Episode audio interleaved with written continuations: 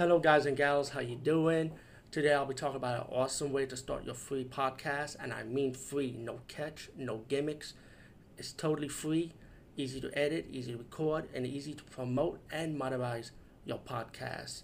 It's called Anchor.fm, and I highly recommend you, guys and gals, check it out and start your own podcast and let your voice be heard.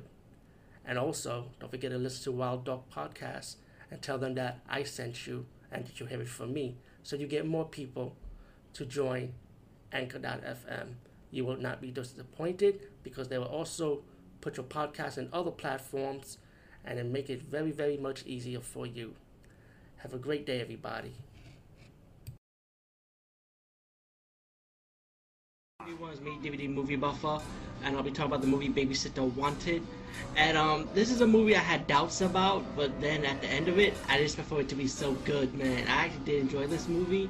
Um, the best way to compare this movie right now is that is that um, if you like House of the Devil, but you wanted to be a little bit more fast paced, guess what? Babysitter Wanted is that movie. And I swear to God, I want to ruin a good thing by spoiling it, but it's pretty much the concept similar to House of the Devil.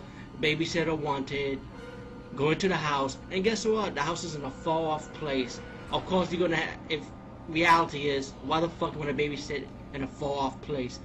But the only difference with this movie again is that the babysitter actually have a kid to watch, but the kid also have a twist also, and the whole atmosphere. Um, it has bumps and jumps. You may you feel for like you follow the character along, and it, you know you have your drama scenes. You have like I said, you have your bump and jump. It's like who's the killer or is that the killer? And then as the story progresses, it becomes a fast-paced story. Again, I don't want to ruin too much.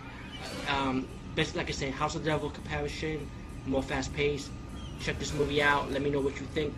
Babysitter Wanted. Did we move up for saying over?